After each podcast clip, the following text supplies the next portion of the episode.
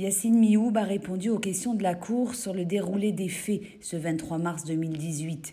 Confronté aux multiples contradictions de ses déclarations, l'accusé de trente-deux ans répond avec assurance, accoudé à la barre du box des accusés. « J'ai commencé à dire la vérité lorsque les policiers m'ont dit que ma famille était interrogée, dit-il.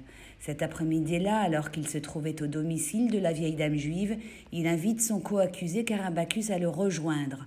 « Avez-vous fait venir votre comparse dans le but de voler Madame Knoll ?» lui demande le président. « Non, répond-il. Si j'avais voulu la voler, j'aurais pu le faire seul. » Sous le feu des questions, Mihoub s'en tient à sa version, toujours la même depuis le début de l'instruction.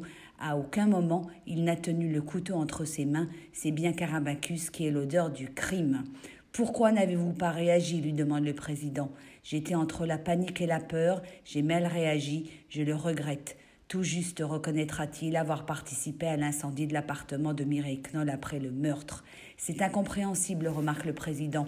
Vous mettez le feu à l'immeuble où il y a votre mère et vous ne dites pas de partir ?» Réponse, j'ai vérifié que le gaz était fermé, j'allais pas faire sauter l'immeuble où vit ma famille.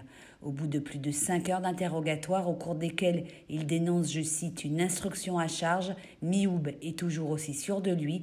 Il récuse toutes les accusations portées contre lui par Karim Bacus, dont il assure avec l'aplomb qui est le sien, c'est un malade mental, il ment.